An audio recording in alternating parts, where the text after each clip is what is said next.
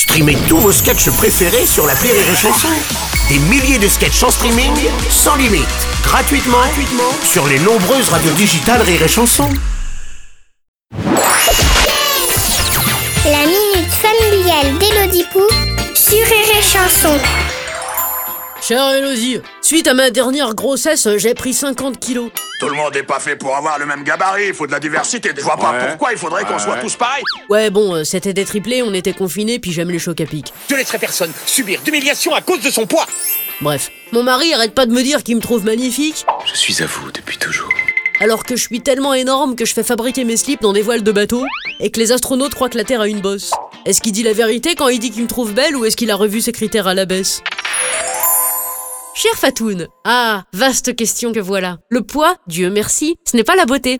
Ce sont deux choses qui n'ont absolument rien à voir. C'est pas possible La preuve en est que selon les époques et les pays, il est considéré comme beau d'être soit rond, soit mince, soit les deux en même temps, ce qui est hyper dur à réaliser. Ça, je ne peux pas vous dire, je vous rends pas compte. Ce que voit votre mari en vous, c'est la femme qui lui a donné un enfant, la femme qu'il aime et qu'il a épousée, et qui a sacrifié son ventre plat pour donner la vie.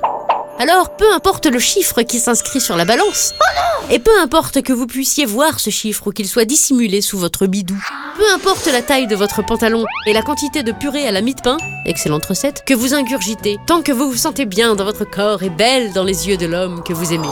Et si vous souffrez de votre volume, sachez que selon Archimède, ça coûte moins cher dans le bain. Allez, bonne journée, Fatoun.